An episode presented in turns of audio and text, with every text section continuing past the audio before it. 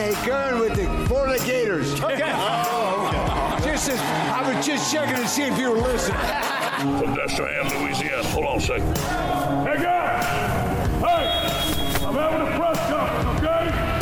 Thank you. Momentum, excitement, energy. You know, I mean, they say all this stuff, and you know what they mean, but you know, it doesn't describe what you mean. I mean, it's just sort of out there. You got barbecue back there, and you didn't invite me. Hurt my feelings. I was just worried about, you know, listening to, you know, all your guys' rap poison.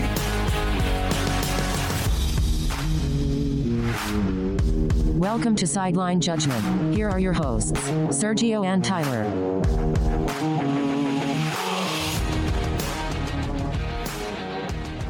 Welcome to Sideline Judgment. My name is Sergio. My name is Tyler. And today, Tyler, we are talking all about what happened in Week 11, what will happen in Week 12, and I am here to issue an apology to you and to the Sideline Judgment listeners for not having an episode last week. It falls on my shoulders. I was the one who had life come up. I could not find the time to record, work, life, all that stuff. I'd like to issue an apology. I am sincerely regretful that we could not have an episode last week, Tyler. I appreciate that greatly. I really do. As someone who it's usually me who causes us to have scheduling problems, I appreciate that you would take this time to apologize. But Tyler, I have a gift to you. I have a gift to you as recompense for missing last week. It is two-part. The first part is the fact that we didn't have a 5-wide last week, which means that you lost a crucial week in our picks competition. I did. Tyler, I am going to gift you. I'm going to gift you 3 points in our competition. What? As a way to make up for not having the ability to make up those points. It is currently 47-38. I am up. I am giving you 3 points, so it can be 47-41, and it can be officially a one possession game. I shouldn't accept this because I should be, you know, and have integrity, but I've never heard of such a thing, so I will say this. I don't think I've gone +3 in a single week this season. Not this year. No. I had a couple complete I hit on everything weeks, which I think is why I'm so far ahead. Because other than those 2 weeks, we're pretty consistent. You know what I mean? You know what? I'll take that field goal. I'll do it. All right. You know, it's already been updated on the Google Doc. Thanks, Tyler. I already did it. No takebacks. No takebacks. And my second part to you, Tyler, is let's have a silly season conversation. Let's do it. I'm excited. Let's have it. Since it started already. You know what I mean? It's already begun. So let's talk about it. Let's do it, my friend. All right. I've dissected it into 3 different categories. I have open jobs. I have filled jobs because there are 3 jobs that have already been filled that were announced earlier this season. And then I have hot seats. Before we begin, I do want to say that right before we started recording a couple hours, we had an extension from one of the hottest coaching candidates out there right now. It is the one and only Mr. Mel Tucker. Mel Tucker has been given an extension. Hold on, I'm pulling it up here, the details of it. It's Mel Tucker has been contract. Yeah. Well, it is making him, and I think this is something that we need to applaud before we go forward. Yes. That's why I'm going off the bat. He is now the richest African-American coach in American sports. Let's get a round of applause for my man, Mel Tucker, to secure the bag. Generational wealth for the Black community. You love to see it. You absolutely love to see it. Very happy for him. He deserves the paycheck. He really, truly does. Let's not forget that not only is this his second year on the job, but his first year on the job, he took the job in the spring. Yeah, going into a COVID year, a month before COVID hit. So yeah, and I'll say that while it's 10 years, $95 million. Jesus. Bag and a half. That is so much money. God, it's impossible for me to think about money that much. I know. I'll take $950,000, let alone $95 million. I would feel like a rich man. I would retire. I'll take $95,000 right now, let alone $95 million. I think that...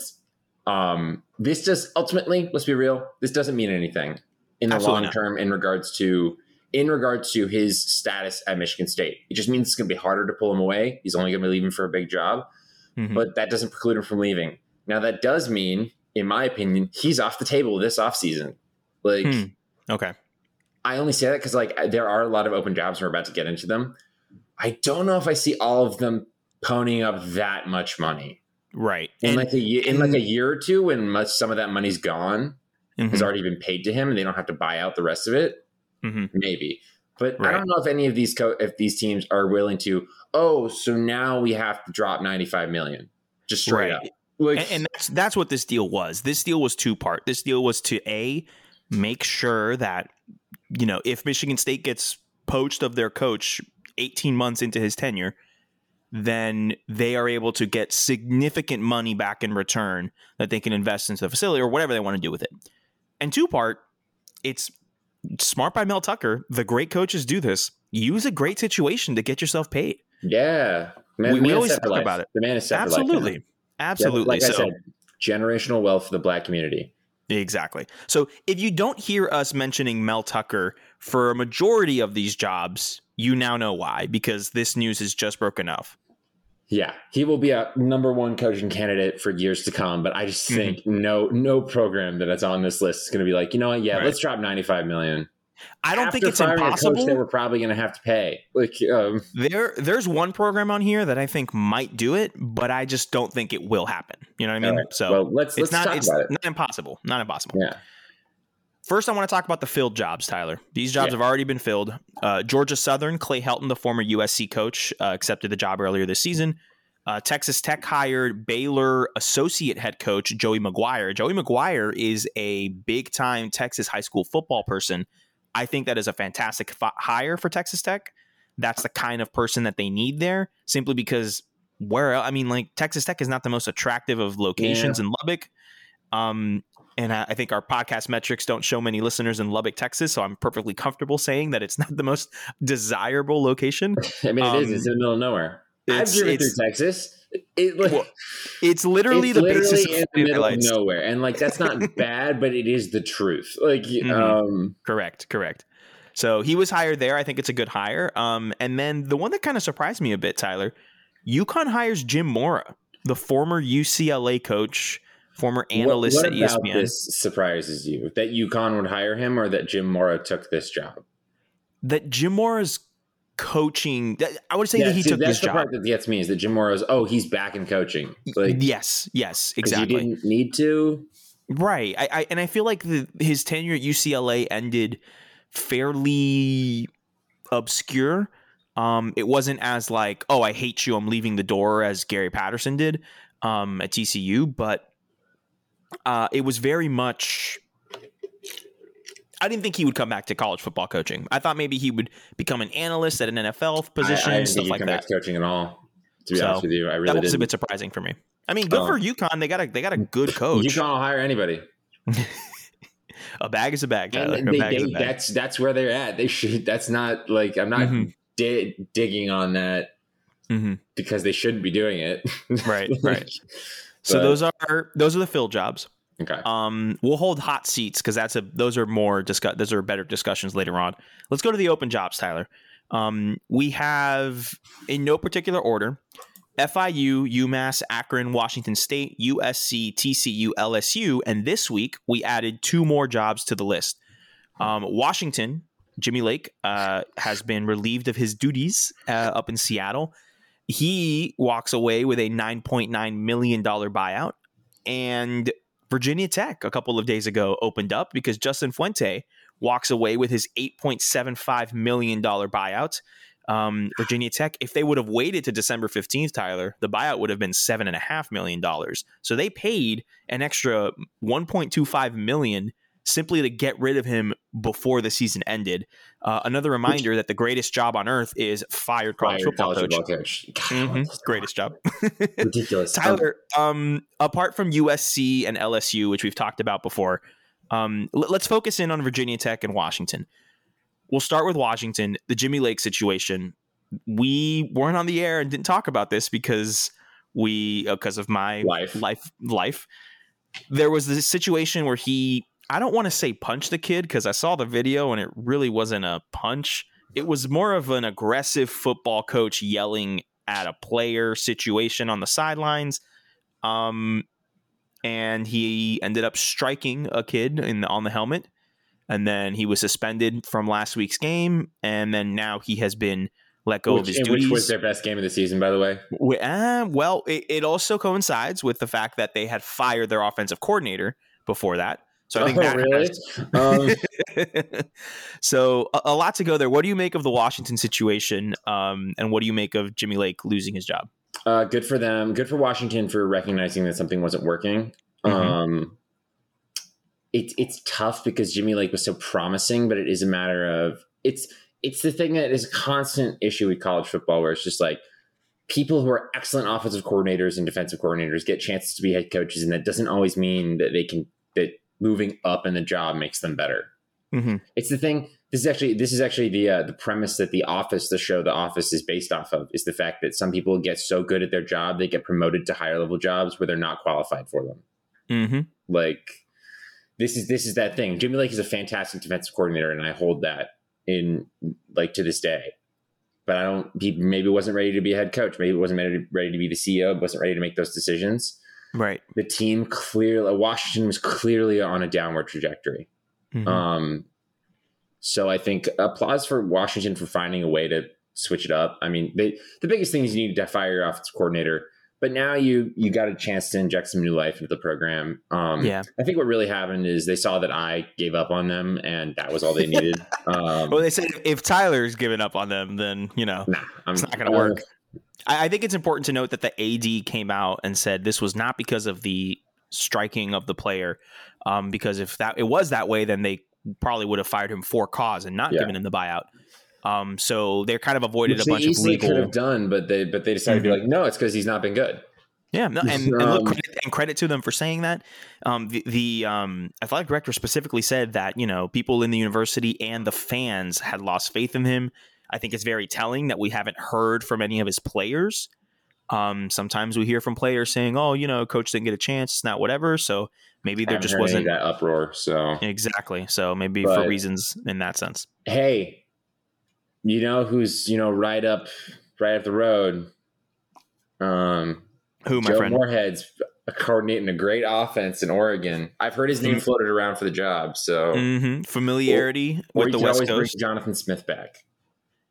I don't know if Jonathan Smith would. I don't know if you would either, but to go back to Washington as the head coach would be pretty alluring, considering even though Oregon State is his alma mater, it is Oregon State. That's true.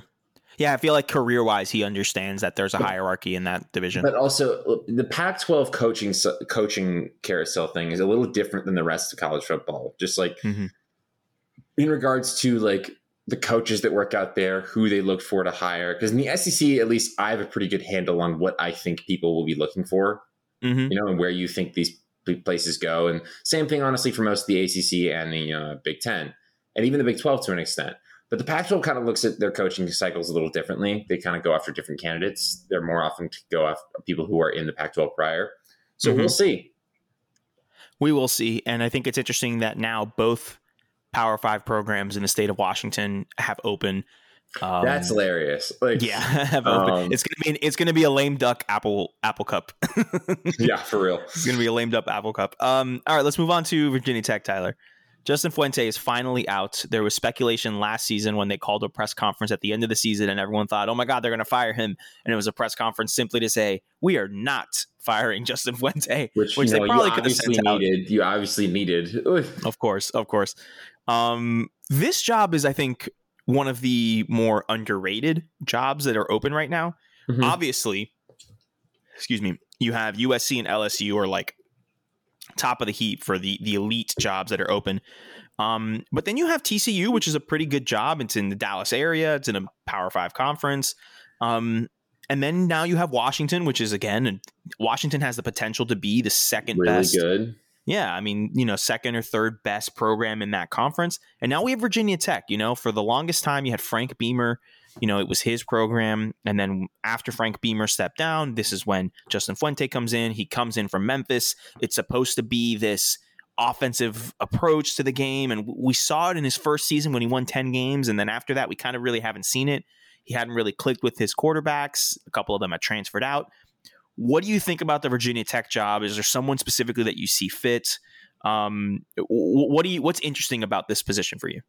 I don't have a person off the top of my head that sees fit. I do think, I think obviously if Shane Beamer had waited a year, he'd be getting this job easily, like, penciled in. It's tough because it also similarly, it has that South Carolina thing where there's that famous Bomani Jones quote where it was just like, Spurrier proved that you could win at South Carolina, and Bomani Jones like, no, Spurrier proved that he could win at South Carolina. Mm-hmm. Similar thing where I'm like, Frank Beamer proved that he could win at Virginia Tech, and Justin Fuente didn't have the worst career you could possibly have at Virginia Tech, but no, it wasn't horrible. I don't know. I mean, like, obviously easy to say is what's his name? Will Healy, the prime target for this. Tulane coach. Willie Fritz, Tulane coach. Willie Fritz, Tulane coach. Got Will Healy. Will Healy and Charlotte. Like, these would be prime candidates. So especially Will Healy, I think, would fit that very well. Yeah. That's what I would go after. But, and he has built that program at Charlotte. Like when you remember last year or the year before when they went bowling and it was like, oh my God, this program's like 4 years old, 5 years old. Like it's crazy. It was crazy. I mean, if you want somebody who fits the Virginia Tech logo, you should probably go after UAB head coach. But I don't know if he would leave. We've talked about him before on the pod. Bill Clark that's the thing I've talked about at length. It's just like, as much as I think Bill Clark can be good at a lot of places that require that type of coach, I don't know if Bill Clark's going to leave, like, which honestly is ironic because that's really the kind of coach that Virginia Tech wants. A coach that works there and just doesn't want to leave. That was Frank Beamer. Frank Beamer was Bill Clark before Bill Clark was Bill Clark. You know what I mean? Very true. I think a little bit different from you. I think this job is a lot more upside than I think you're giving it credit for. You know, and it may just be that, you know, the Bomani Jones quote of Frank Beamer, you know, Spurrier proved that he could win there. Could South Carolina, even though South Carolina is in the SEC, like where Virginia Tech stands in the you know this height of the ACC is very different from where South Carolina stands. Yeah, very true. Virginia Tech can be really good and like a powerhouse of the ACC if they want. But what I'm talking about more is that, like, the way you have to build Virginia Tech is not the way that you can build Clemson or Florida State or Miami. Like, well, it's also a point to be made where I was listening to, I think they said this on Cover 3. I think it was Tom Fernelli that said this on Cover 3, that Virginia Tech from 2002 up until Frank Beamer retired went bowling every single one of those years. And I think they won at least 8 games, or they finished ranked in the AP top 25 in each of those years.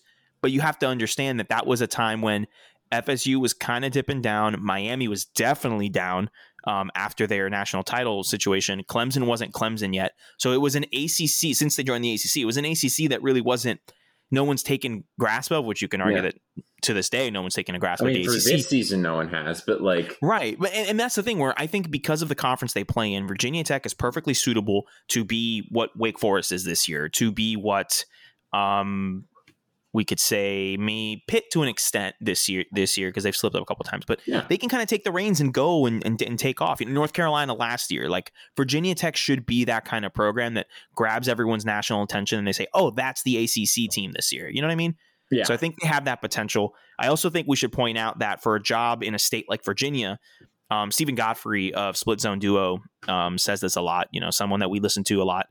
He says that every single job in the SEC, you're either a Beamer or you're a Chadwell. And what he means by that is you're either a lifelong SEC person, like a Frank Beamer or like a Shane Beamer in this case, you know, been an assistant at a bunch of places and all that, or you're a Jamie Chadwell. Jamie Chadwell, the coach for Coastal Carolina, he's an innovator offensively, right? Like Lincoln Riley was a Chadwell in that sense where he innovated the offense at Oklahoma. Because he was so good at what he did. Exactly. Right?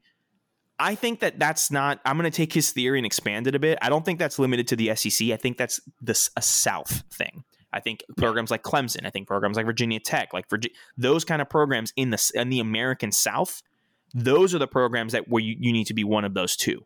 What does Virginia Tech go after? Because, I mean, Virginia Tech is most closely associated with a Beamer. They went with the scheme type guy with Justin Fuente the last time. Do they make a pivot and try to just kind of grab someone that's a culture guy that can embrace the Enter Sandman-ness of Virginia Tech, knows the ACC, you know, well, or maybe they bring some SEC influence? Who knows? I think that's kind of the direction that they may want to go, just given off of that. I do want to make one last point before we move on to other jobs, Tyler. Virginia Tech. I understand that there are a plethora of jobs open, and there are, off the top of my head, 3 jobs open, maybe a couple more open up, maybe a fourth one opens up, which we'll talk about later, that are better than you. But dude, you paid $1.2 million because you couldn't wait a month? My only thing is that, like, that I would argue is that, like, everybody gets, like, all the coaching hires happen the first week of December. Mm-hmm. So you have to wait a full, like, 2 weeks after that? I think you're being a bit naive that everyone actually waits until the seasons are over to do their negotiations. Well, that's fair. That's very fair. But it's also like, yeah, but you still do, in order to even hire them, you'd have to go through the process of, like, you can't be interviewing people, at least not as openly as you need to, mm-hmm. until you fired a guy. So I that's get true. It. All right. I don't know if I would have, done it early. $1 million is a lot of money. Like, which 1.25 $1.25 million is a lot of money. Mm-hmm. Like, so. Alrighty. We've talked about LSU and USC, so we'll keep going there. We mentioned Gary Patterson and TCU. Tyler, I just want to throw this out there. Alex Grinch at TCU. I would be about it. The Oklahoma cool. defensive coordinator, for those unaware. That would be cool. I would like it. Because he interviewed for the Texas Tech job. So clearly he's open to, like, going to that job. This is much better than that job. Would TCU have him? What kind of coach do you think fits at TCU? Who knows? Because they've had the same one for, like, so long. Like, genuinely, who knows what? Because TCU is Gary Patterson. Like, yeah, he built that program. Like, a lot of other programs have speculations of, like, what could this be? What are they going to be looking for? I don't know. TCU has never been in the modern era of football without Gary Patterson as his head coach. They've been in 3 different conferences with Gary Patterson as their head coach. We don't know. Mm-hmm. I mean, Gary Patterson was a defensive guy. Yeah. Who coached his team, who allowed his offenses to be successful. Alex Grinch is likely very similar. He is more of a defense to stop the spread. And I think that, he's been coaching the Big 12 a while. Oklahoma's gotten consistently better on defense. So, I mean, I think it would be good. I would like that hire because I like Alex Grinch. And I think mm-hmm. that kind of style would fit TCU. Right. But there's just, you never know in the general college football hiring cycle what's going to work. We always think right. that we can make these judgments, but we never right. But mm-hmm. this, I mean, you really don't know with TCU. Yeah. Like, because okay. what is TCU's identity? Yeah. No, I feel you. I just wanted to throw that out there. I like that idea. Of the remaining jobs we haven't talked about, we have Washington State, Akron, UMass, FIU. Very big, a damning statement about FIU coming out by Butch Jones, who resigned. He said that the facility, he said that they were using Mississippi State's old shoulder pads because they couldn't afford new ones. They've had the same uniforms for 9 years, for close to a decade. And I think the biggest one was the fact that the administration wouldn't let him recruit. What? Let me specify. He said they wouldn't let him recruit out of state, like out of town, okay. whatever, for the past 2 seasons. Maybe that was implemented because of COVID type stuff. But my guy, like, if you're handcuffed like that for 2 recruiting cycles, it's just not going to work. I wouldn't want to be a part of that. Absolutely not. So he resigns. Not a good look on FIU. They're one of the few schools that's kind of left over in that Conference USA blump. After everyone kind of went to either the Sun Belt or the American or other conferences. Yeah, man, it's not looking good there at FIU. UMass is just one of those horrific jobs. Akron is one of the lower jobs in the MAC, even though we joke that every job in the MAC is the exact same. The same. And then you're left with, the big boys in LSU, USC, and then you got the Washington State situation. God, I have to ask.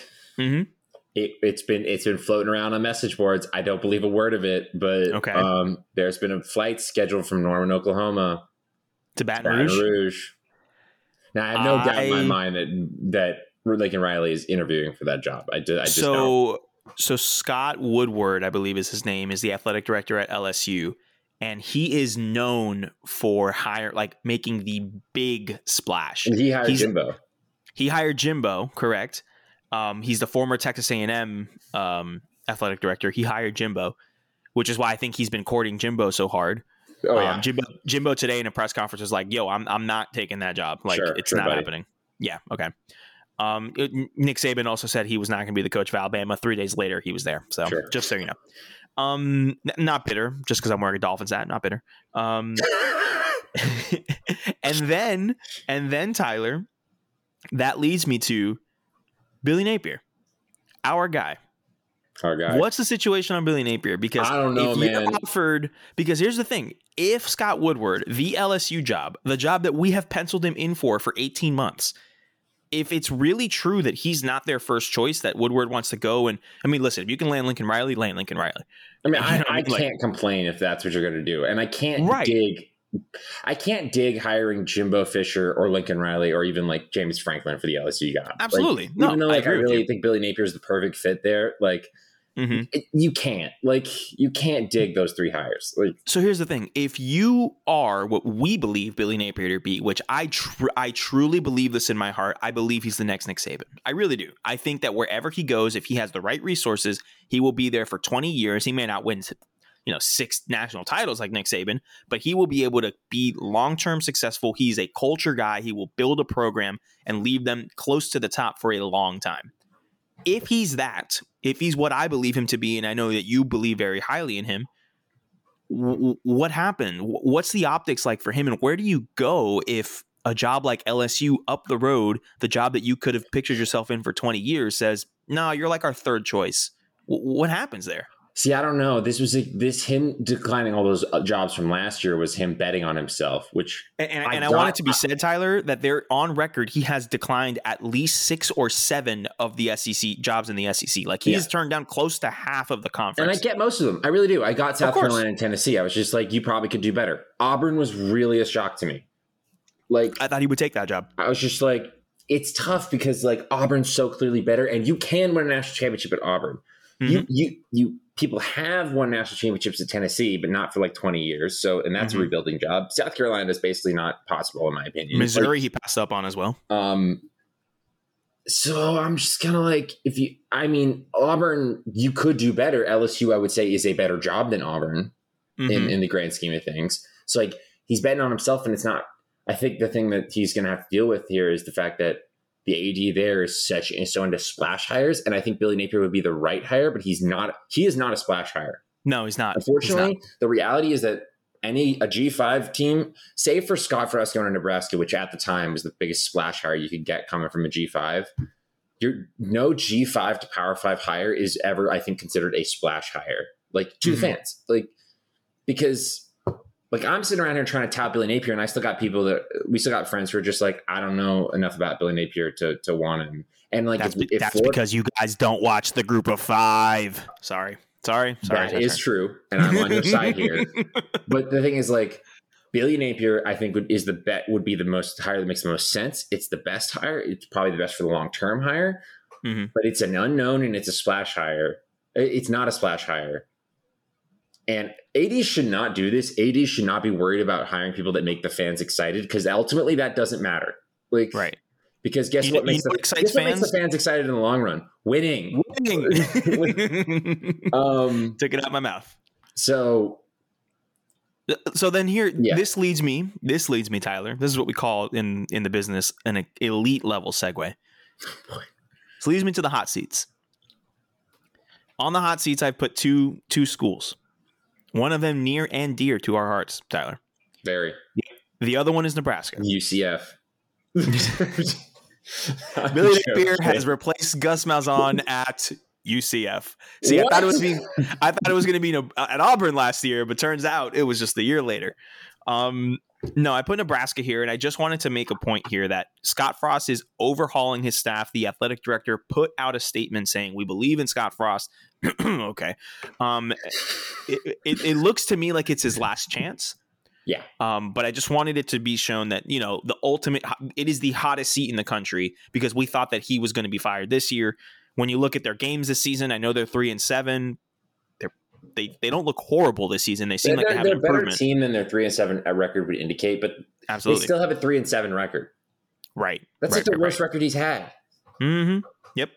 But it looks like his team's playing the best that they've played, which is ridiculous. Is ironic. So there's Nebraska, right? Maybe next year it opens. Maybe later in the year they have regrets. And then there's the Florida job. And I think this was a conversation that we were going to start to have. And I asked you, do you want to just save this for the pod? And you said yes. So now here we are 25 minutes later talking about it.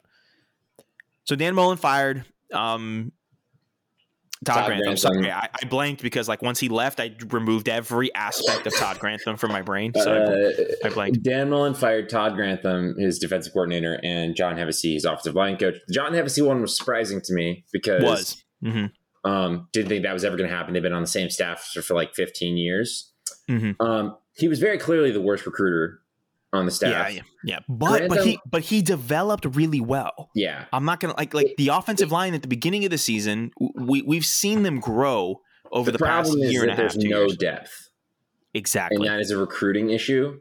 Yes. Like additionally, Todd Grantham was fired. Should have happened maybe, I don't know, a year ago, but it's good that these things are happening. To me, this proves that Dan Mullen, at least, because my little theory is that Dan Mullen really was trying to parlay at the beginning of the year, was going to try and parlay the team he had last year into an NFL job. Like, because he was in the spring, he must have known the offense that he was going to get. He knew the players. So he was going to try and parlay that into an NFL job. It didn't go that way. And now he's stuck cleaning up the pieces. And now I think he's realizing that he is going to have to actually dig in and try to salvage this instead of just waiting to get hired by an NFL job of some kind, which is not going to happen under the current circumstances. Correct. So this is him being like, okay, I'm actually going to try and get this job back. We're going to fire some guys. And like Christian Robinson was promoted to DC, which whatever, who cares? Like, right. Listen, at the time there were three games left in the season. Now there's only two games left in the season. It is what it is. That defense is not going to be improving light years. Like no, it is. I mean, like it's more just a sign that you actually are making changes. Correct. And I want to combine our conversation about the Samford game and the South Carolina game with this conversation here. So this past weekend, the Gators beat Samford 70-52. 42 of those 52 points in a football game, Tyler. 42 of those 52 points were scored in the first half. That is the most points allowed by a Florida Gators defense in program history ever. In one half. A program that has been playing football for more than 100 seasons has never done that before, but they did to FCS Stanford, who has 68 scholarship players. So with all that being said, Tyler, there's definitely questions about Dan Mullen's job security. He needs to, if he's allowed to come back next season, because there are some rumors of, people that I won't name and all that because nothing is on the record. But there are rumors and such about, these next two games being against Missouri and the last game against Florida State, basically being to save Dan Mullen's job. And they're waiting and they're seeing and what happens. And the boosters are ready to make the move, but also ready to give him an offseason to try to correct this, which I think is what the defensive coordinator and offensive line firing spot him the end of the season. Tyler, my question to you, if we have to go a different direction from Dan Mullen, and because of the Billy Napier being the third choice for LSU or another one of these bigger jobs, if the Florida job comes open, I think it's immediately one of the three best jobs open with USC and LSU. Yeah. From a potential standpoint, absolutely. Correct. And let me paint this picture for you. James Franklin goes to Southern California. He goes out west. I think that's very plausible. I think that's probably what's going to happen. And that's the reason why the USC job has been so quiet for so long. LSU goes with someone that's a home run hire, right? A big name. We won't know who. And Billy Napier is sitting there having to choose between Virginia Tech and Florida. Do you think that our athletic director, whoever it may be at the time, and I God sure hope that it's not Scott Strickland for reasons we won't divulge into right now. Do you see Billy Napier looking at the Florida job as something that's attractive? And do you see maybe Florida looking at him in the same way? Maybe it's like everyone has cleared the dance floor and they've kind of locked eyes and realized, oh, I should have been with you all along, I certainly hope so. We all know my feelings about this, but what I think will happen. Okay, let's. The problem that it's going to create that you have to also anticipate is that Billy Napier. Right now, it's just USC and LSU, but the USC LSU job's got to be filled with something. Mm-hmm. And if they're being filled with big names like we predict, more big jobs will be open. Correct. In that case, Billy Napier, Penn State will probably be open. Then one of Texas A&M or Oklahoma is open. Mm-hmm. Over Michigan State. I mean, this is where I wanted to bring it in because we talked about the Tucker extension, but it's not impossible for LSU to do something ludicrous. I don't think for Billy Napier, Penn State or Michigan State are better jobs. But honestly, and this is me objectively, you had a hard time convincing me that Oklahoma is not a better spot to go coach than Florida. Like, especially since they're coming into the SEC, so you can't even play that card. I mean, like the SEC card's coming in; they're currently in a better spot. But like Florida's an extremely attractive job, I think, especially if the LSU thing doesn't go through for him. It's that thing where COVID year got him lucky. He was able to bring back a lot of his team from last year because most of them are good players, but not like high draft pick kind of players. So they came back to play another year. Louisiana looks great this year. And he got lucky. He kept most of his team that was the big team from last year. He kept them. Right. They look great. His coaching stock has not gone down at all for because he's done it to himself. Maybe because just other coaches have risen up. Luke Fickell is looking great. Which again, Luke Fickell is part of. He's another one that's true for those northern jobs. That's true.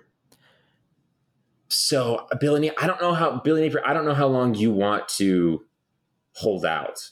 That is the thing is that, like, I think this is the offseason Billy Napier takes a job because I don't know how much longer, like, Levi Lewis is gone after this year. Like, he can't come back. Like, even with the COVID year, he's already in his, like, sixth year of eligibility. And it's not just Levi Lewis. It's not just Levi Lewis. He's losing some senior offensive linemen. He's losing some guys on the defensive side of the ball. Like, how much longer can you? This is the best team you're going to have. The candle's burning out. The candle wax is low, and you need to make a move now. At the latest, at the next offseason, if you really do want to move up in the Senate. If he wants to stay in Louisiana for a long time, great. More power to him. He just doesn't seem like that kind of guy to me, considering he's both a Saban and a Dabo Swinney assistant in years past. Mm-hmm. He seems like a recruit a lot kind of guy. He seems like and he's made Louisiana into a really good program right now. He has managed to land really good talent in Louisiana in-state, when typically all the good talent in Louisiana go to LSU. I'm not talking 4 and 5 stars, obviously, but I mean, he has won some recruiting battles, some solid players, and some 3-star level players that, you know, could have gone to a bigger program. I mean, maybe they could have gone to like a Mississippi State. Maybe they could have gone to a Kentucky. Maybe they could have gone to, you know, programs like that. And he managed to keep them in Louisiana and play for him at Louisiana.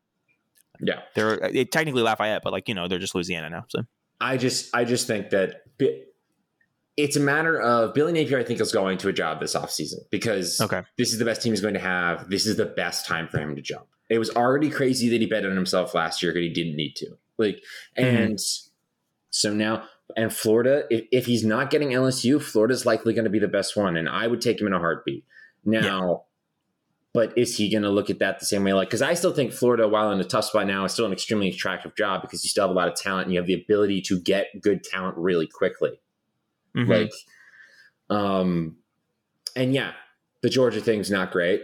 Like the fact that Georgia's in the same division is not great. But Tennessee and Kentucky look good, but they don't. It's still like Florida is a better program right now. If you get in right now and fix it, Florida's still a better program than those two teams. It'll take multiple years of the way Florida is right now for someone like Tennessee or Kentucky to overtake us in the East. Yeah. So, and which is very possible for them to do, but it's like, it's not a guarantee. Like Tennessee's not a better program than Florida right now. I'm willing to say. Yeah, no, I'm with you. So I'm with you. I love Billy Napier. It's also worth noting that like there are other candidates out there that we might want to talk about. Like I've seen a lot of Florida fans talk about, they want Lane Kiffin or they want Mario Cristobal, which I want to talk about both of those real quick. I would love Mario Cristobal. I would be so for that because of recruiting, because of knowing the area and the building a big team at Oregon. I think he would love the job. However, and this was my thing with people like he would 100% will go to Auburn. We had an argument about this. He would 100% go to Auburn if it was offered to him last year instead of Oregon. I'm like, will he? Because he's king of the mountain in Oregon right now. They're in the playoff rankings. They're probably going to make the playoff. And that's with a quarterback that's not the best right now. And well, so, and to add on to that, you're correct about he's king of the mountain. Tyler, I was going to the gym to yesterday morning, 6 a.m, listening to talk radio. You know what led the show at 6 a.m? Mario Cristobal coming to Miami, which he's not. But like, that's the kind of like, he has more University of Miami ties than he does University of Florida ties. But that's the kind of like, will he leave for a job like Miami? I think the question you're asking right now, which is a great one, will he leave for a program like Florida, which is in the SEC? And if Florida fans, you want someone to compete. You want someone to compete recruiting wise with Kirby Smart. That Mario Cristobal that's the person you need in the country. Like absolutely, he was the recruiting coordinator for Bama when they landed Tua, when they landed Devontae Smith, when they landed Henry Ruggs, which we're not talking about him right now, but all of these different types of players, when they landed Najee Harris, he was the coordinator, he was the recruiting coordinator for the best team in the country and put together the players for arguably one of the best college football teams of the past 20 to 30 years. And it's just basically, are you asking yourself, is Oregon, when it's really good and better than anyone else in the Pac-12 and likely going to make the playoff, is Florida in a rebuilding year a better job than that Oregon?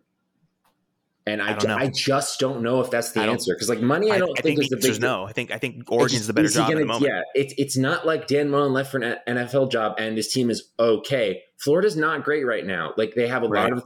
It would be really easy to get Florida good early, but like Oregon is in a better spot from these next 2-3 years. So. Yeah. Do you want to just stay there? Because they're not going to fire you at Oregon right now. And then just wait for, when that candle burns out or friggin' Nick Saban leaves to go take the Alabama job. I don't know. That's a question. And then Lane Kiffin. Look. Can I say it? Okay, you can say it, yeah. Are we not 100% sure that, and I'm going to take your words from what you said before we recorded because it was perfect. Are we not 100% sure that Lane Kiffin isn't just Dan Mullen, but 10 years younger? Are we not 100% sure? Are we sure about that? Like, because as someone who follows FAU football, while FAU was landing the best recruiting classes in the conference, in Conference USA, looking at the team now, and I saw this football team in person this past weekend, which we'll talk about in a bit, in notable games. The best players on that team were recruited by Willie Taggart. It's not like Taggart is, being mediocre because, his guys aren't in yet. No, but that's another conversation FAU-wise. But it's not like he recruited these world beaters and was able to get these guys, He made the most of Charlie Partridge's recruits, which is good because he can coach. We know he can coach football, and he's a great schemer. And just like we talk about, Dan Mullen is fantastic on the football field and X's and O's and all this. But I feel like the fans that are clamoring for Lane Kiffin to come to Florida are the same ones that are just watching Ole Miss like him because he tweets at Barstool and he's very social and he's a good schemer. Guess what? Who had a good social media presence when he was hired and as a good schemer? Dan Mullen. Dan Mullen wore Jordans. Like that was his whole thing. And he's not as likable as Dan Mullen. Sorry, as Lane Kiffin to the media, to the outside, to the fans, and everything like that. But like, let's be real clear about this. As far as what we know, Lane Kiffin will be, if he wins big, will be because he's out scheming everybody. And he has a lot of really good talent at Ole Miss, most of which he didn't recruit. I don't know if he can recruit on a big time level. I'm not saying he can't. I really am not. But it begs the question. What you're hiring in Lane Kiffin is you are just hiring the same profile as Dan Mullen, hoping for a different result. Exactly. And is that what you want? Because, I mean, I still have a level of belief in Dan Mullen. I still think, and I want to clarify this. I don't want to revisionist history. I said about this a lot. When Dan Mullen was hired, Dan Mullen is absolutely 100% the best hire that Florida could have made that season. It was the right hire. There's no hire that would have been better. And right now he's not getting the job done. And that's just sometimes the way the cookie crumbles. And like, agreed. The program, he's the best coach we've had since Urban Meyer. I still feel strongly about that. And the program's in a better spot now, I still believe, than it was in those other years. But, agreed. Are you just hiring the same thing? We don't know. I'm not saying he is, but it's worth asking the question. No, 100% is worth asking. And Billy Napier are CEO types. Absolutely. Like they're not scheme guys. I mean, like Urban Meyer. They're more like Urban Meyer. Like, you know what they really are? What? Elite level recruiters. Yeah. Elite level recruiters. And we know this because of, well, what we know Mario can do it at the highest of levels when he's landing top five classes at Oregon. And we know that Billy Napier can do it in the Southeastern Conference with his time with at Alabama. We know he can do it in the South because of his time with Dabo, all those things. So, like, that's the question. If you want to make the move from Dan Mullen, great. But I don't think that it is worth it to pay the $12 million that's owed to Dan Mullen if he gets bought out. It's $6 million at the, within a month of $6 million within 30 days of firing, and then $1 million each year for the next 6 years. I don't think it's worth it to give up all that money and to make that change if you're just going to go ahead and, like you said, hire the same profile hoping for a different result. If you're going to make the change and go out and get yourself Billy Napier. Go out and get yourself. Everything Florida fan has been saying is that recruiting is what's really biting Dan Mullen in the butt right now. And it's true. And that is true.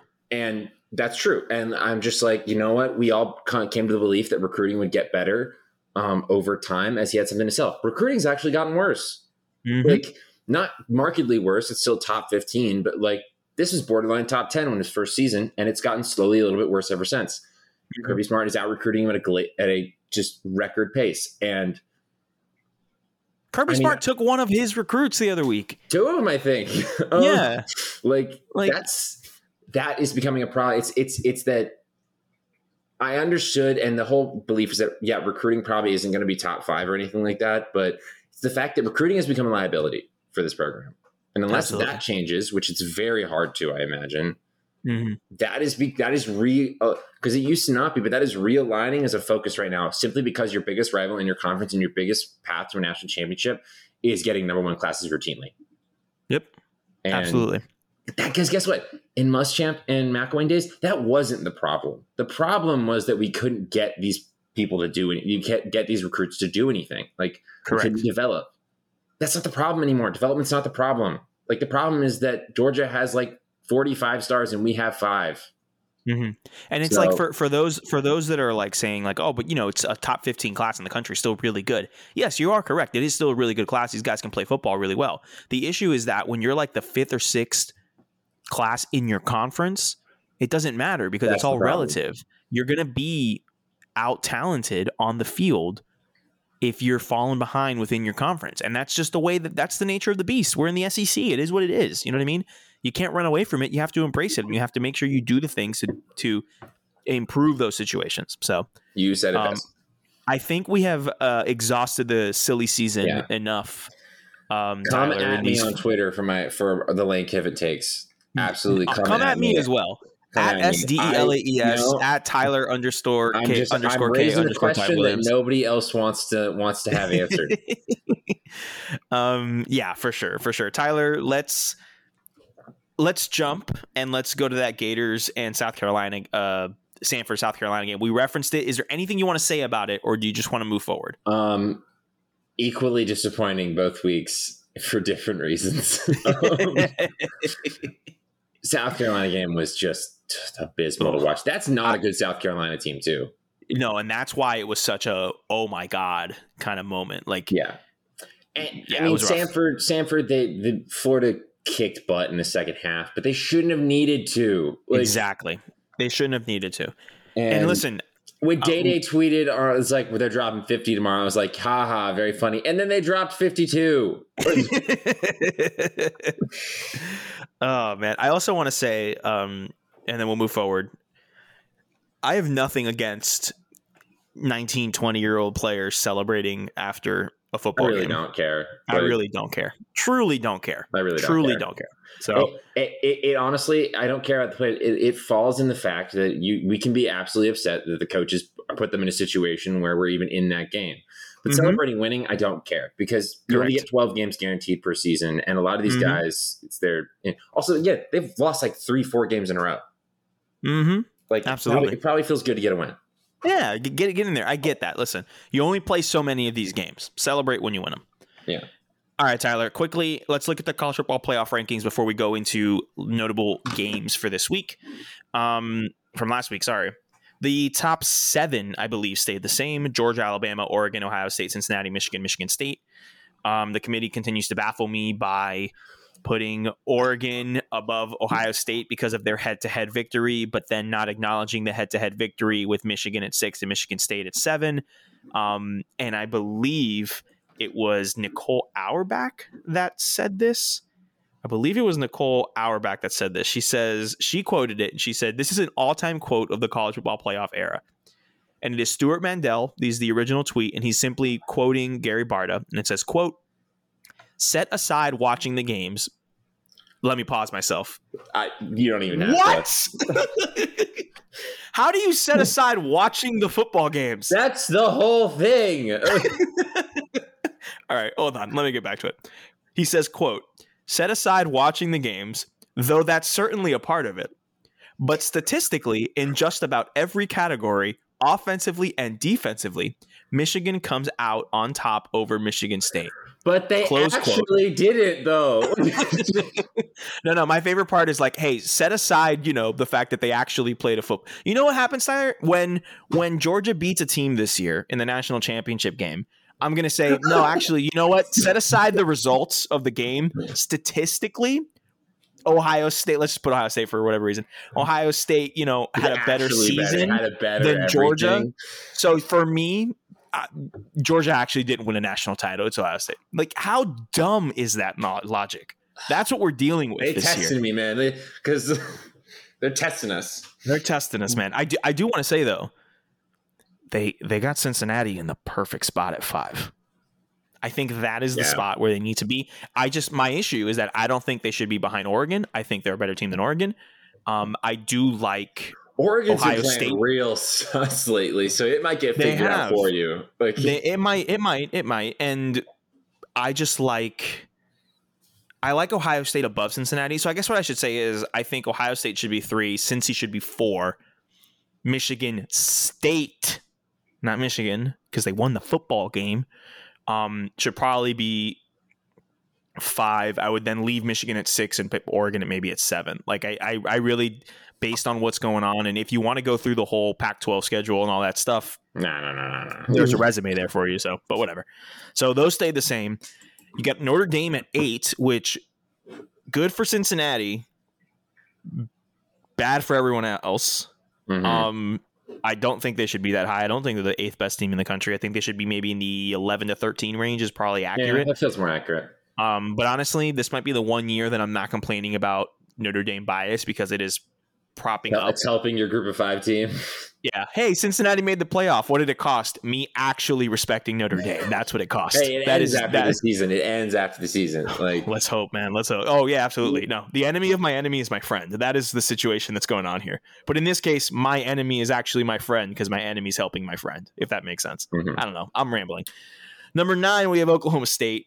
Number 10, we have Wake Forest. Number 11, we have Baylor. Number 12, Ole Miss. Number 13, Oklahoma, because of a game that we will talk about shortly. BYU at 14. Look at those Mormons. Wisconsin at 15. How? Am I reading that properly? Am I reading that properly? That Wisconsin is ranked 15. I'm sorry. Am I reading that properly? That Wisconsin is ranked? Full stop. Let me end the sentence there. Is Wisconsin ranked? End of sentence. Not even at 15. Barry Alvarez just has a hold on this college football committee. Like, he knows where the bodies are buried. I'm convinced. He knows where the bodies are buried. He's got something on everybody. Oh, yeah. He's got some top 15 bonus in his contract where he's like, we're going to stay at 15. Okay. Gary Barter's just like, yes, Mr. Alvarez. Yes, Mr. Alvarez. A&M at 16. Iowa at 17. Pitt at 18, San Diego State at 19, NC State at 20, Arkansas at 21, UTSA at 22, meep, Utah at 23, Houston at 24, Mississippi State at 25. I really don't want to talk much about it, dude. We don't have to talk about it, dude. Yeah, well, because, setting aside the games. So let's move forward. I don't have the stats in front of me, so. I don't want to set aside the game, so we're going to jump to notable games because that's what we do here on Sideline Judgment. All right, Tyler, here we go. Let's run through these games from last week. Michigan 21, Penn State 17. Okay. You're going to need to just hear me and understand me after I say this. I think Michigan's legit. okay, this is a podcast, so you need to say something and not just roll your eyes and turn your face at me, because the listeners have no idea you did. That's what I just did. I didn't sigh loud enough. No. I'm leaving that in. I'm not editing that out. I'm leaving this in. They're good. Even you have to admit they're better than they have been in years prior. This is I'm not saying they're going to beat. I just cannot bring myself to care, because guess what? Guess what's going to happen in the last game of the season? We know what's going to happen. It's pointless.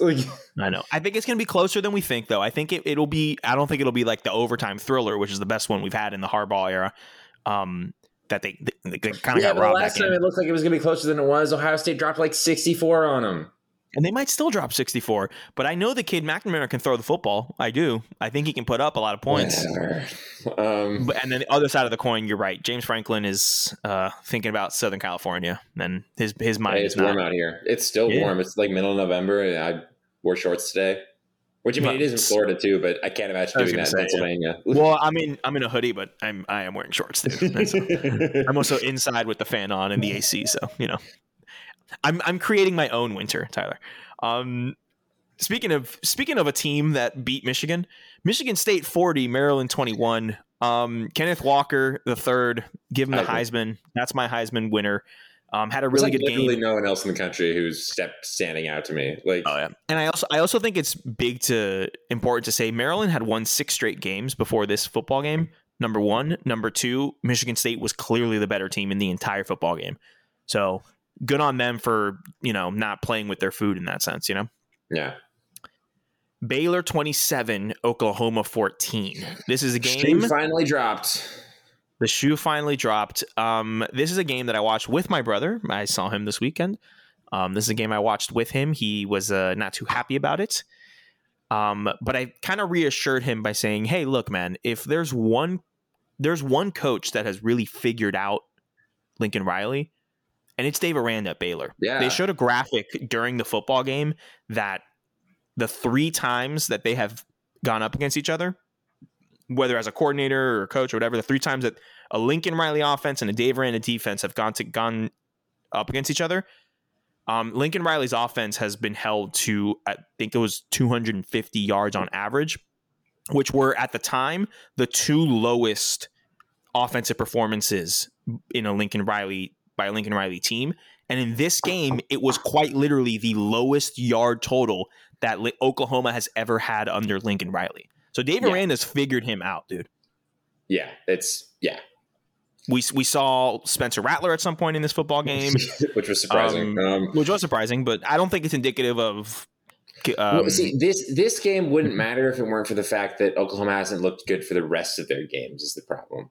Correct, right, exactly. But it was that whole thing where it's just like Oklahoma always felt like a 1 or 2 loss team, but that it just didn't have any losses, and now it finally came. Like the shoot. Yeah. Oklahoma was not going to get out of this season unscathed, and the shoe finally dropped. So. I will say this, though. Even though they're down at 13 in the rankings this week, I wouldn't put it out of contention for them to still be alive. They're still alive, in my opinion. They're still alive. I agree. So credit to Baylor and credit to Dave Aranda, who we should also be circulating for LSU. They are going to like him back at LSU. They will. They will like him. If fans would be okay with that because everybody loves Dave Aranda. Correct. Ole Miss 29, Texas A&M 19. This was an beautiful offensive game by Lane Kiffin. I mean, there were a lot of turnovers. I hope the sarcasm radiated through the podcast, ladies and gentlemen. A lot of turnovers, a lot of field goals in this game. I mean, Ole Miss was, in my opinion, clearly going to win it from the start. But it just. So many chances they went for it on 4th down, or they just turned it over. Matt Corral was fumbling the ball like left and right, so strange. I also like this is an indictment on Jimbo because Calzada's still out there, and I feel bad because Jimbo really isn't running what he wanted to run. We saw a lot of tempo in their first game, even though it was a cupcake. We had this idea that this is what was going to happen, and I think Jimbo without a quarterback is one of the more overexposed coaches in the country. His we saw it at Florida State. Relatively complex and requires the quarterback to be able to run it. Mm-hmm. So when he doesn't, and without that quarterback, it's bad. It all goes sideways. Yeah. Wake Forest 45, NC State 42. I just love the fact that Wake Forest is just put. I like professional wrestling, and it's not hiding it. There's a term where it's like, hey, we're just putting on 5-star bangers every week, where they just go out there and flip and jump off ladders and stuff. That's the Wake Forest offense for me. I know it's very simple. But every week they're like, you want to drop 55? Sure, why not? Let's just drop 56. You want to put up 45 against NC State? Sure, why not? We were in the same 7 plays. Who's going to stop us? That's how I feel about the Clawfence, Jimmy Clawson in Wake Forest. The best description of Wake Forest this season I've ever heard. Like, you want to drop 50? Yeah, let's drop 50. Yeah. Guys, I'm feeling a little under the weather. Let's just drop 35 this week, okay? Sure, coach, no problem. Exciting game. Which every Wake Forest game seems to be exciting this year. They have been rewarded with a top 10 ranking.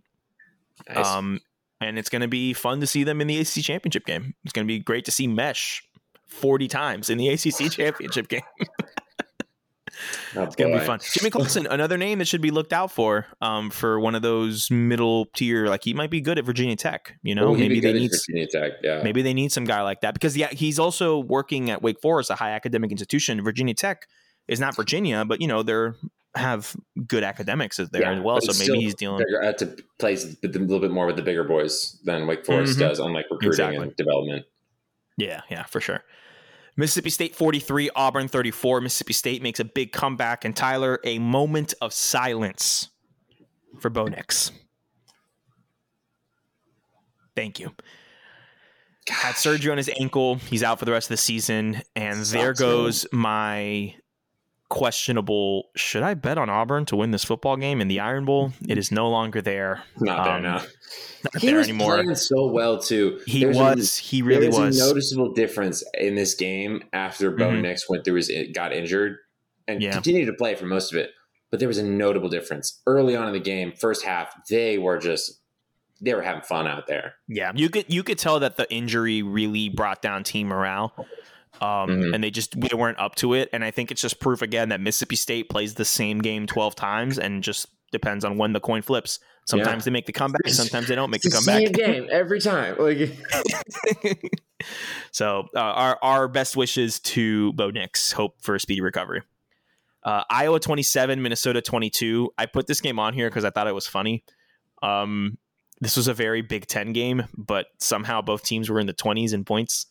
It was a little ironic. That's all I wanted to put there. That's it. I have nothing to say. So awesome. Arkansas 16, LSU 13 in overtime. Arkansas wins the trophy, the boot trophy, which I put this on here solely to say, Sam Pittman, I love you. And also that I heard on Split Zone Duel last week when they previewed this game that LSU really doesn't care about this trophy. Stephen Godfrey said that he has witnessed that trophy on like a staffer's desk as a paperweight. I think that's the funniest thing on earth. And they said, and then they joked around. And then they said, Arkansas is going to put it like on display with lights and everything. Yeah. And so I was like, I just like the fact that the boot trophy is being respected, you know, it's going where it deserves. Well, here's hoping for Arkansas that they win it several times in a row. So LSU starts to care. Yeah. I like that.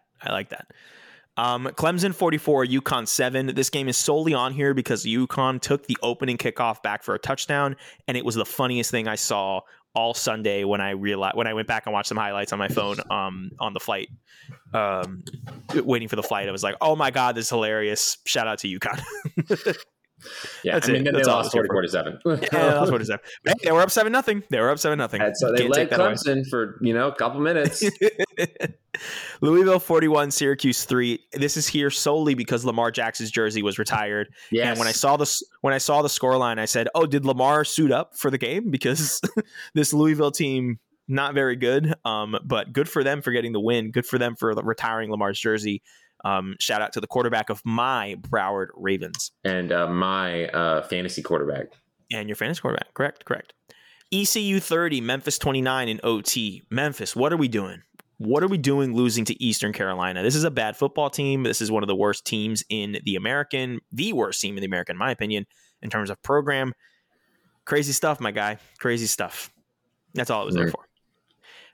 Missouri 31, South Carolina 28. I put this here because we play Missouri next week. And I just want to point out that we were blown out by South Carolina and Missouri beat them. So it's great to be scared. I'm not even going to mince words. I'm terrified. I'm with you. I'm with you. The next three games are fun.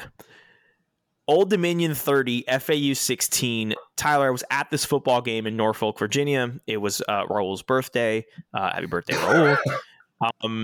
It was cold. It was windy. It was the sickos game of the century. Tyler, with 4 minutes left in the second quarter, this game was 4-3. Tyler has been laughing for 30 seconds, ladies and gentlemen. He is just... It's just funny. Tyler, 4-3. Also, you guys went to this game in Virginia. We went to this game. Yeah, because it was like in DC. They live right outside of DC. It was only like a 3.5 hour drive, 4 hour drive. So Alexa and I flew up. We stayed at a hotel Friday night, Saturday night. It was nice. It was a good weekend. It was nice to see my family. It was great to experience a college football game. And it was a sickos game in every sense of the word. Tyler, the second safety that put Old Dominion up 4-3. I can't believe that sentence. The second safety. Second safety in the first half. That puts Dominion up. There's only one way to get 4 points. It's that way. That's it. So it was I was going to say De'Aaron King. Oh my gosh. Nikosi Perry. Thank you so much. Nikosi Perry throws the ball out of bounds, but he's in the end zone. And he wasn't in the pocket to the point where Raul turned. We were a row behind him. He turned back to me and I looked at him. I was like, I think that's grounding. And Tyler, I kid you not, these referees, first of all, it was Old Dominion Stadium. So they played the replay 15,000 times. The referees are looking at the replay on the board. And then they kind of like look at it, talk to each other, and then he throws the flag. And I was like, I'm pretty sure you're not allowed to look at a replay of the play to determine what the call is. Like a penalty is not reviewable that way, especially intentional grounding. You have to call a penalty, and then you have to isn't intentional grounding like a reviewable penalty? I don't think it is. No, I don't think I think the reviewable penalties are targeting, and there's one more that's really weird that you can go and like review, but it has to do with player safety. It's not a grounding call. So, they literally looked at the replay and then made the call on the field. I was like, this is just – and then I was waiting in line. By the way, Old Dominion Stadium, fantastic funnel cake fries. Elite. It was cold. We had them. They were delicious. Waiting in line for them. And then once that happened, Tyler, I'm listening to – they, pump in the radio broadcast at the at the concession stands. So you can listen to the game while you're there. And at one point, they made a call, and the Old Dominion broadcaster called the referee Lawrence Olivier because he was so dramatic in the way that he spoke. This man would go, put my BFA to work here. Hold on. Holding on the offense. 5-yard penalty. Repeat. Second down. I kid you not. That's exactly how he sounded. Jeez. So he called him Lawrence Olivier. I thought it was the funniest thing in the world. So that's amazing. That was that game was just there for me to talk about the sickos game of the week. Oops, just hit something. Hit sickos game of the week, and had a great weekend with my family. Love my mom, awesome. Love my stepdad, my brother. It's great. Go Owls. Miami 28, Florida State 31 in a end of the game comeback. Well done, Florida. Give credit where it's due. Great job, Florida State. That was amazing. Great job. This game also cost Miami athletic director his job, so he was fired the next morning. Oh, not Manny Diaz, just the athletic director. I'm just the athletic director. No, the athletic director. Yeah, wild. And then we end, Tyler, with Kansas 57, Texas 56 in overtime. You love to see it. The player, one of the funniest things ever. It's amazing. Absolutely. The player that caught the 2-point conversion in overtime to win the game was a former walk-on that was his first game playing for Texas. Did you see on Twitter that then Monday morning he was shooting an Applebee's commercial in Lawrence, Kansas? and doing NIL stuff? No, I didn't, but that's amazing. That's what should. NIL. As you should. That's the first time they've ever won in Austin.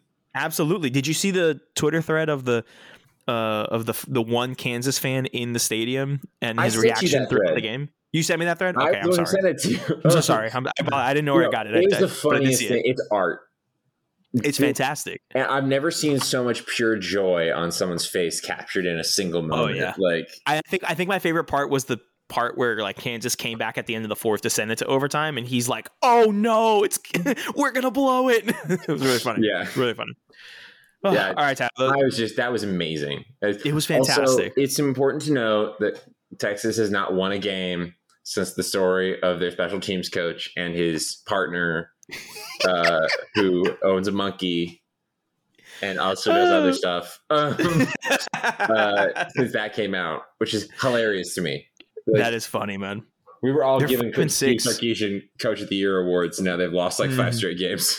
Yeah, man.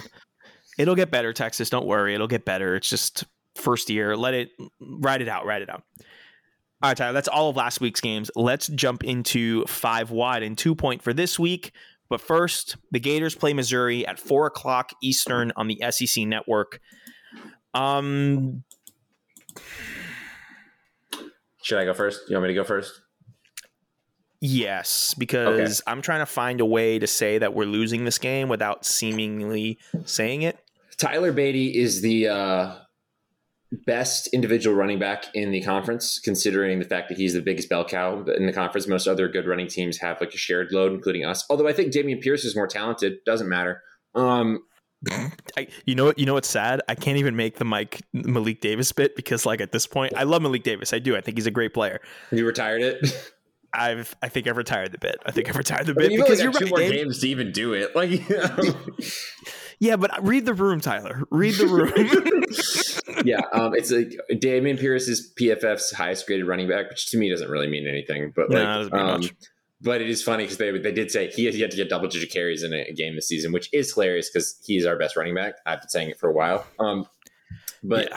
No, it actually has less to do with that. It has more to do with the fact that I just don't trust our defense to win this game. I really don't. Nope. And because the one thing they had last week, they were giving up plays left and right to Samford, and plays that they just absolutely should not have given up. Like some touchdowns. Samford, S-A-M, not Stanford. The FCS team, not the Pac-12 team. There were some plays that were genuinely like incredible big plays, and there are other plays where I'm like, where is the Gator defender? Mm-hmm. Why can't we tackle him? And now we're going against Missouri, a not good SEC team, I will add. Like, well, neither was South Carolina. Not good. Like, but neither was South Carolina, and we got blown out by them. I think Florida's probably going to lose this game. And I agree. I don't say that to be like pessimistic or even want them to fire Dan Mullen or anything like that. I'm honestly not doing that. I just think Missouri's going to lean on their running back, and Florida has a chance of – Florida has this thing that they do sometimes that it infuriates a lot of people, including me. Florida has a lot of really good tools, and they never can seem to decide which one they want to stick with. Like, yeah. But sometimes it's good to vary it up. It really is. And then sometimes when you have Damian Pierce, you should run the ball more. Yeah. But no, I agree. I don't. And it's up in Missouri as well. So exactly. It's a road game. I think Florida is very lucky that the Florida State game is in Gainesville this year. Yeah, dude, I don't see us beating Missouri. I think Florida opened as like a 7.5, 8-point favorite. That's free money, ladies and gentlemen. Missouri +8. That's some free money right there. The general public is not caught up on how we feel about Florida this year, which selfishly I'm okay with because remember, rule number one, you don't bet on teams you have an emotional attachment to. But rule number two is if the line is good enough, break rule number one. And if I'm getting 8 points +8 Missouri in a game that I think we're going to lose by 2 touchdowns. Yeah, I'll take +8 Missouri. Yeah. Thank you very much. I have more faith that Florida would win the FSU game than this because, as my FSU friends have said, if they have Jordan Travis, they have a shot. And if Jordan Travis doesn't play, they just FSU has no shot to win any game that they play. And wouldn't it be hilarious though that amongst the tradition, I'm going to say the traditional Big Three because I don't think it's a Big Three right now. I think the best football team in the state of Florida right now, outside from the life sucking that Tom Brady has done in Tampa. I think the best football team outside of Tampa is probably the Florida Panthers hockey team. That's what I feel about the state of Florida football across all levels. Nick Saban has drained this state dry. Insane. No, but because of that, I think that wouldn't it be hilarious if Florida State, in a year where they have 5 wins and are very clearly in the middle of a very long rebuild, like their worst season, right? Even in that season, beat both Miami and Florida.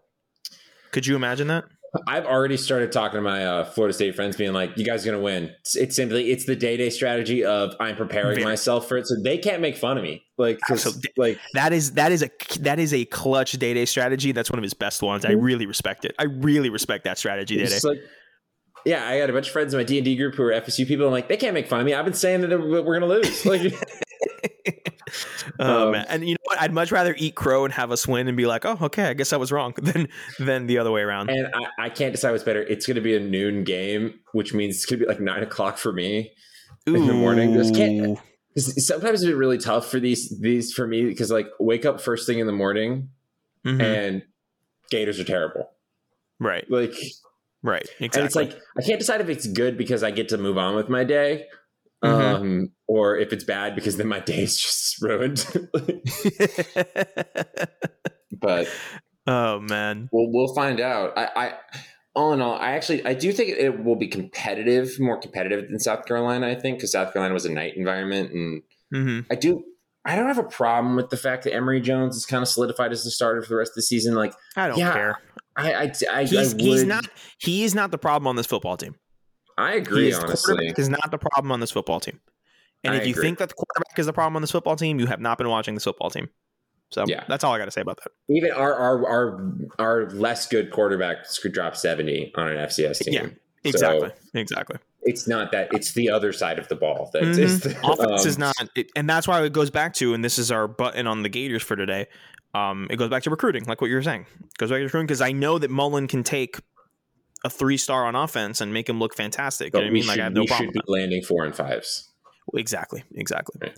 All right, Tyler, 5 wide real quick. Let's do this and then head on out of here. You are picking first. You were supposed to pick first last week. You did not, so we will keep that same thing. I will actually give you the option. Do you want to pick first and 5 wide, or do you want to do the 2-point first? Since I messed you up last week. I feel really bad that I had to cancel last minute last week. It's fine. I'll go first and 5 wide. It's fine. Okay, cool, perfect. All right. I don't want to mess it up. You already gave me 3 points that you didn't need to do. Michigan State is heading to Columbus to take on the Ohio State Buckeyes. It is a noon kickoff on ABC. Tyler, who do you have? A top 10 matchup, I should say. Michigan State is 7. Ohio State is 4.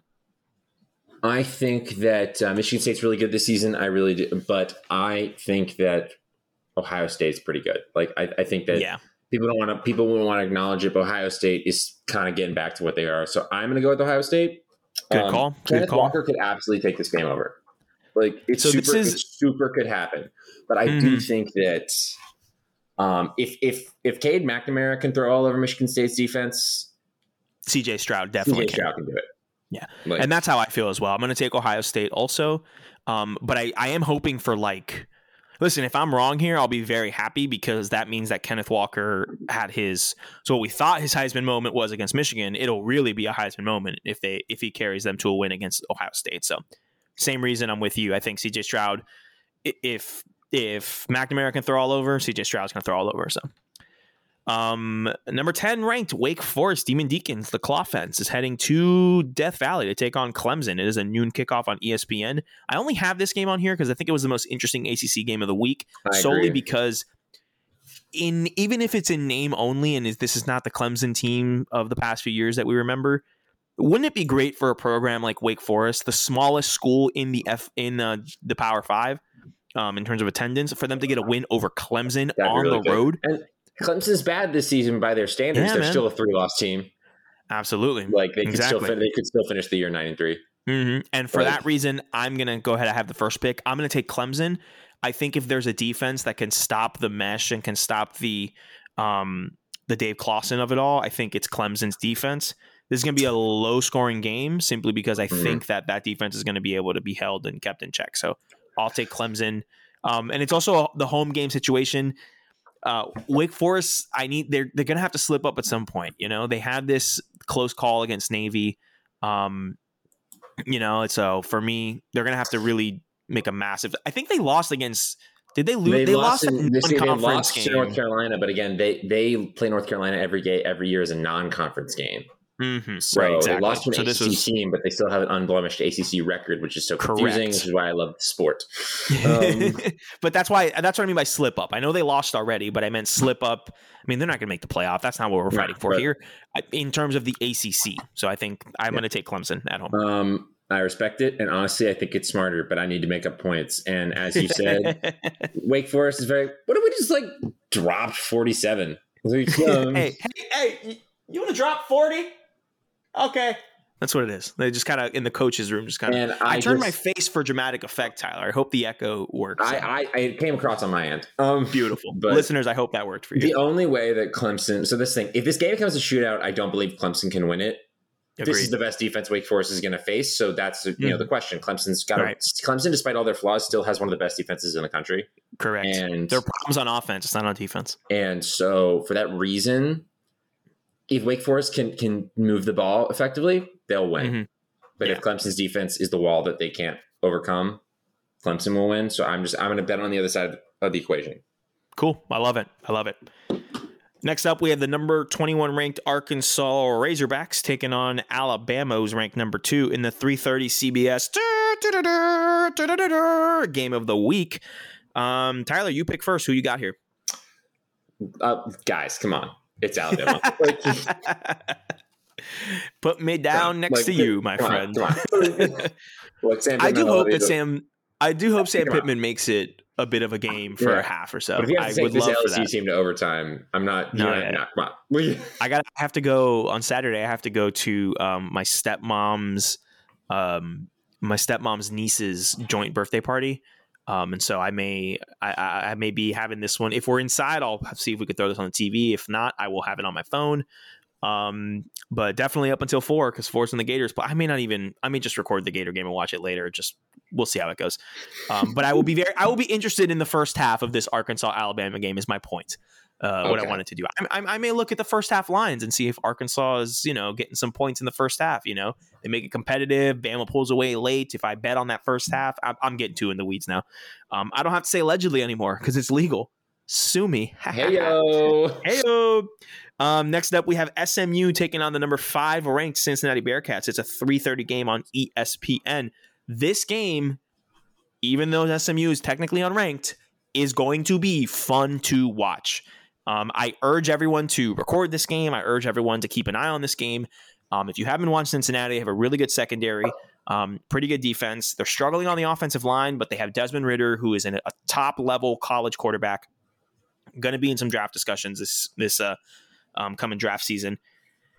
I think this is the first real test because SMU's offense can really throw the football. I think it's going to be a really good situation.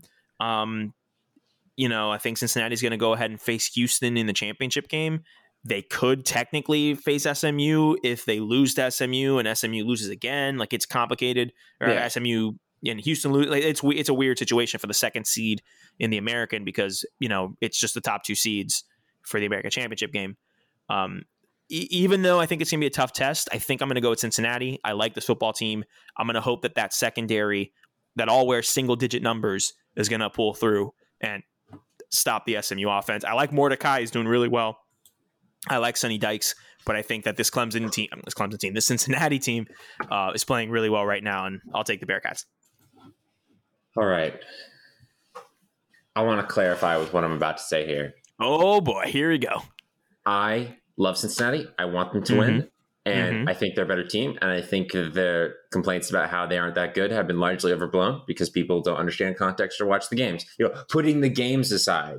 But I really need to catch up to you in points. So I have to take SMU. I respect the putting the games aside reference. Gary Barter, is that you? Is that you? I want Cincinnati to win, really, but I can't. I have to pick different from you. I know. I couldn't pick SMU just to give you a chance. I got to do it, man. I got to pick the right team. You play the safe, run the ball, play the safe game. Okay, And then the last game on 5 Wide, the number 3 ranked Oregon Ducks taking on the number 23 ranked Utah Utes. It's a 7:30 kickoff on ABC, 4:30 local time. Tyler, you get first pick of this West Coast matchup. Who you got? While I still think Utah's been pretty good this year, and while I still think that Oregon is a bit, you know, a tad bit overrated, like still should deserve to be a top 10, even maybe like top 17. Mm-hmm. Maybe number 3 is a little too rich for them. I do think Oregon's going to win this game because, again, Mario Cristobal has recruited Oregon to be a fast team, and Utah is a tough team. And I still think that Oregon is built in such a way, especially with their defense, that they'll be able to overcome that. And I think I think it's going to be close because Oregon plays everybody close, apparently. But I think Oregon's going to win. I agree. I think Oregon is also going to win. I think that I like this defense. I do like the Oregon defense. My only issue with Oregon is Anthony Brown. I don't think he's good enough to put them ahead. Yeah. They have been slacking. I know we mentioned that earlier in the pod and stuff, but I don't think this Utah team is good enough to, you know, to do. Oh, I mean, it's college football. Crazier things have happened. But yeah, I'll take Oregon as well. So. Alrighty, Tyler, 2-point conversion time. It's kind of a dry slate this week. Not, you know, crazy. It's cupcake week. It is cupcake week traditionally, yes. I'm looking over here. It's going to be a bit more difficult than usual. Okay. I'm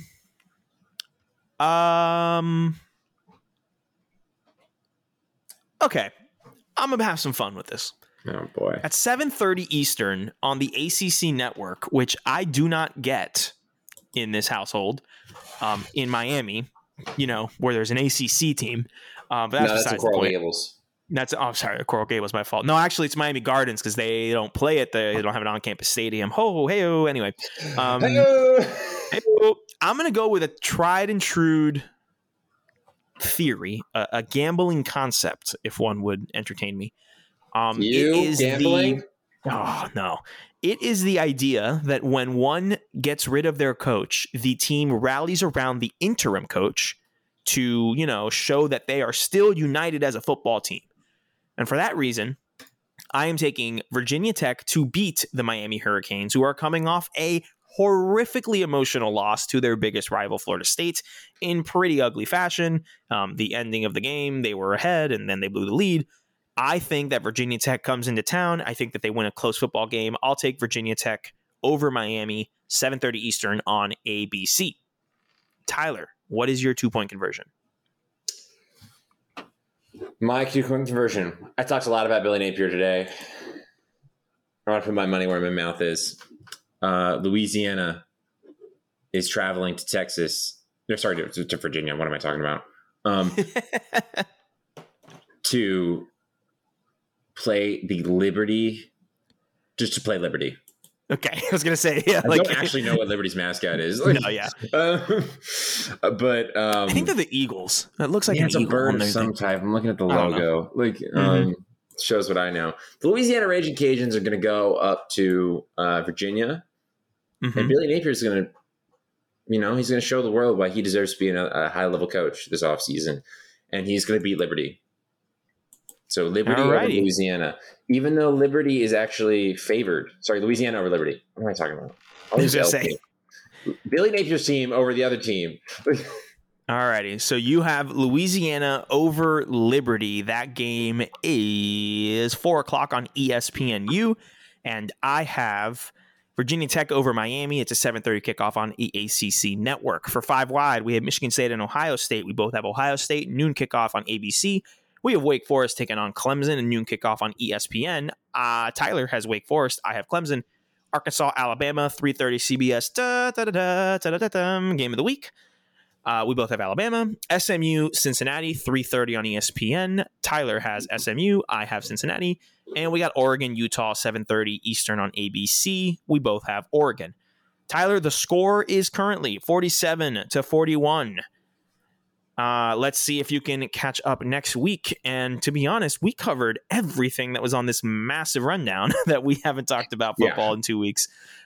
Is there anything else that you want to say before we sign off, my friend? Despite that this, for us, has been a bit of a rough college football season to watch at times, I still love college football, and it was, you know, it hurt. You didn't realize how much I missed talking to you on the podcast when I, until I didn't get to do it last week. Yeah. So I felt the same. I was putting together the rundown last night and today, and I was like, man, you know, it's been forever. I feel like I haven't talked to Tyler about ball in a while, and it's true. It was 2 weeks. It's a long time for us. 2 weeks, but to us, that's a lot. That's a long time. I mean, we've texted throughout the whole thing, like.